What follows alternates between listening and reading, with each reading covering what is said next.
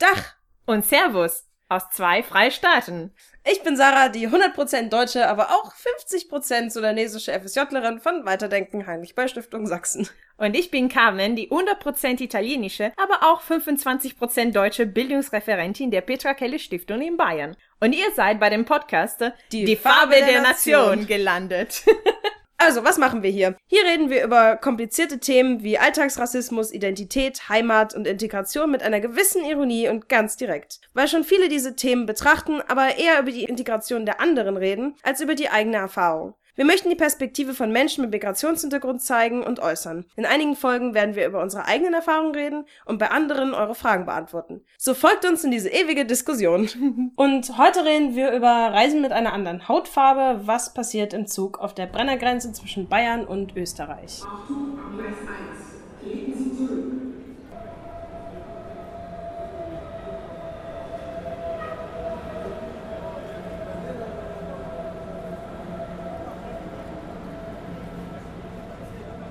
Genau, und auf das Thema sind wir gekommen, weil du mich gefragt hast, ob ich irgendwie ähm, Erfahrungen gemacht habe, so im Zug oder auf Reisen oder so. Und tatsächlich habe ich keine größeren Erfahrungen gemacht. Und deshalb wollte ich dich fragen, warum du das Thema vorgeschlagen hast, was du so erlebt hast oder was du so gehört hast. Genau. Mhm. Ja, also ähm, als Italienerin, vor allem als Italienerin in Norditalien wohnte, habe ich, äh, also in der Umgebung von Bologna, habe ich oft äh, den OBB-Zug genommen zwischen München und Bologna, der über die Grenze äh, läuft, also über den Brenner, also den drei Länder überschreitet, Italien, Österreich und, und Bayern im Endeffekt. Also Deutschland, aber vor allem den Freistaat. Ja, und wenn man nach Italien fährt, passiert nichts.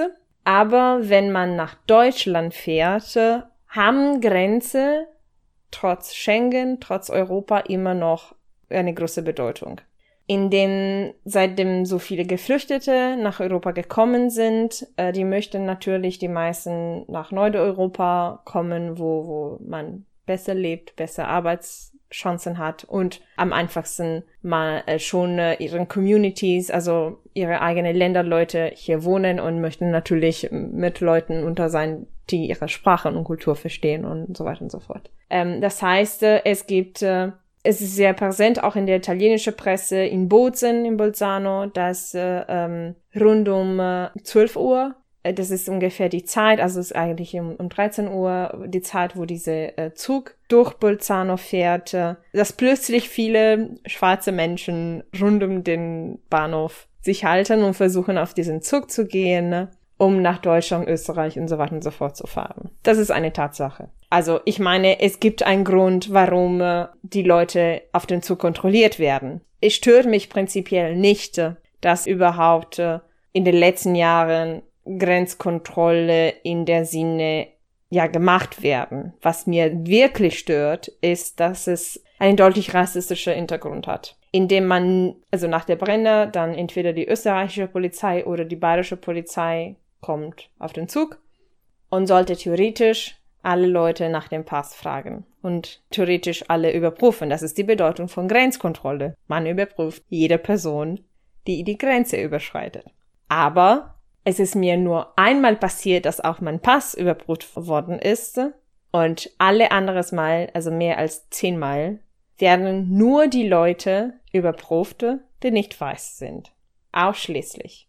Und das macht mich einfach wütend, weil ich nichts dagegen machen kann. Das ist ja eine Autoritätfigur. Und ich habe immer Angst, dass wenn ich was sage und meine Empörung äußere, dass ich die Situation schlechter mache für die Person, die davon betroffen ist. Aber die krasseste Geschichte, die ich gerne erzählen möchte, damit die Leute, die nicht durch diese Zugstrecke fahren, wirklich verstehen, was bedeutet, was die Leute jeden Tag erleben, es gab in meinem gleichen Zugteil eine Frau mit angeblich afrikanischer Herkunft. Wir sind danach ins Gespräch gekommen. Sie kam aus Ghana, wohnte aber seit mindestens 15 Jahren in Italien, hat einen italienischen Mann heiratet, hat deswegen doppelte Staatsangehörigkeit und hatte alle seine Papiere in Ordnung.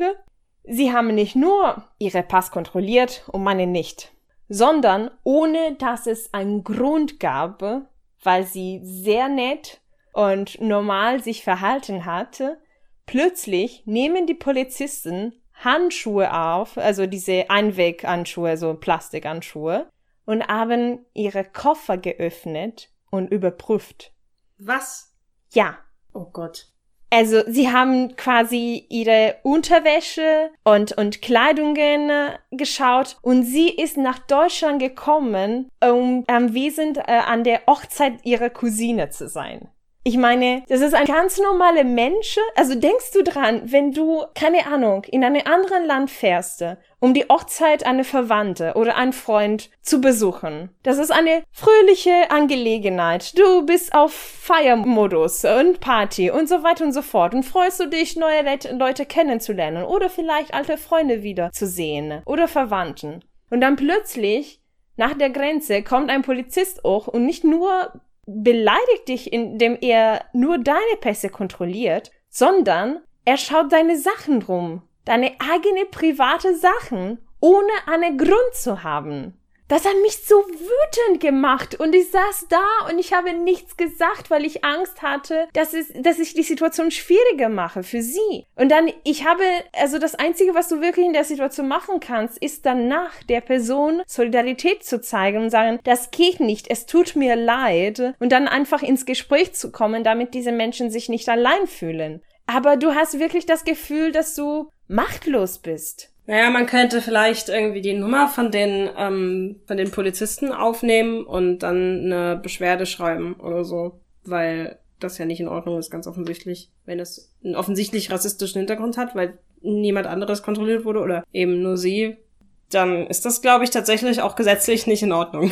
Ja, das ist krass. Also ich weiß auch nicht, wo, wo ich den Nummer sehe. Also haben, tragen sie so Schilder. Man kann, glaube ich, Polizisten einfach fragen. Ich glaube, das darf man und dann müssen sie das zeigen. Okay. Ähm, und dann kann man mit dieser Nummer irgendwie eine Beschwerde schreiben. Mhm. Das macht macht man auch, wenn jetzt jemand sich auf Demos daneben benommen hat oder so ja. als ein Polizist. Genau. Okay, gut zu wissen. Nee, aber wirklich, Leute, es soll euch bewusst sein. Eine gute Freundin von mir, sie ist auch Italienerin, sie hat einen Mexikaner heiratet, der, ja, du siehst ihm, er ist nicht weiß. Und sie hat diesen Zug auch vorher mehrmals genommen. Aber erst seitdem sie diesen Zug mit ihm nimmt, wo er häufig und ständig kontrolliert würde, hat sie das gecheckt und bemerkt. Man sieht's häufig im Zug, kümmert sich, also vor allem für lange Strecke, so, das ist ungefähr sieben Stunden den Zug, dann sitzt du da, dann hast du deine Kopfhörer mit deiner Musik oder du schaust etwas am Computer, antwortet deine E-Mails und so weiter und so fort. Das ist vollkommen normal. Aber bitte achtet drauf, was äh, bei der Grenzkontrolle passiert, weil es krass ist. Und das ist nicht gerecht, das ist nicht fair. Und es darf einfach nicht so sein. Auf keinen Fall.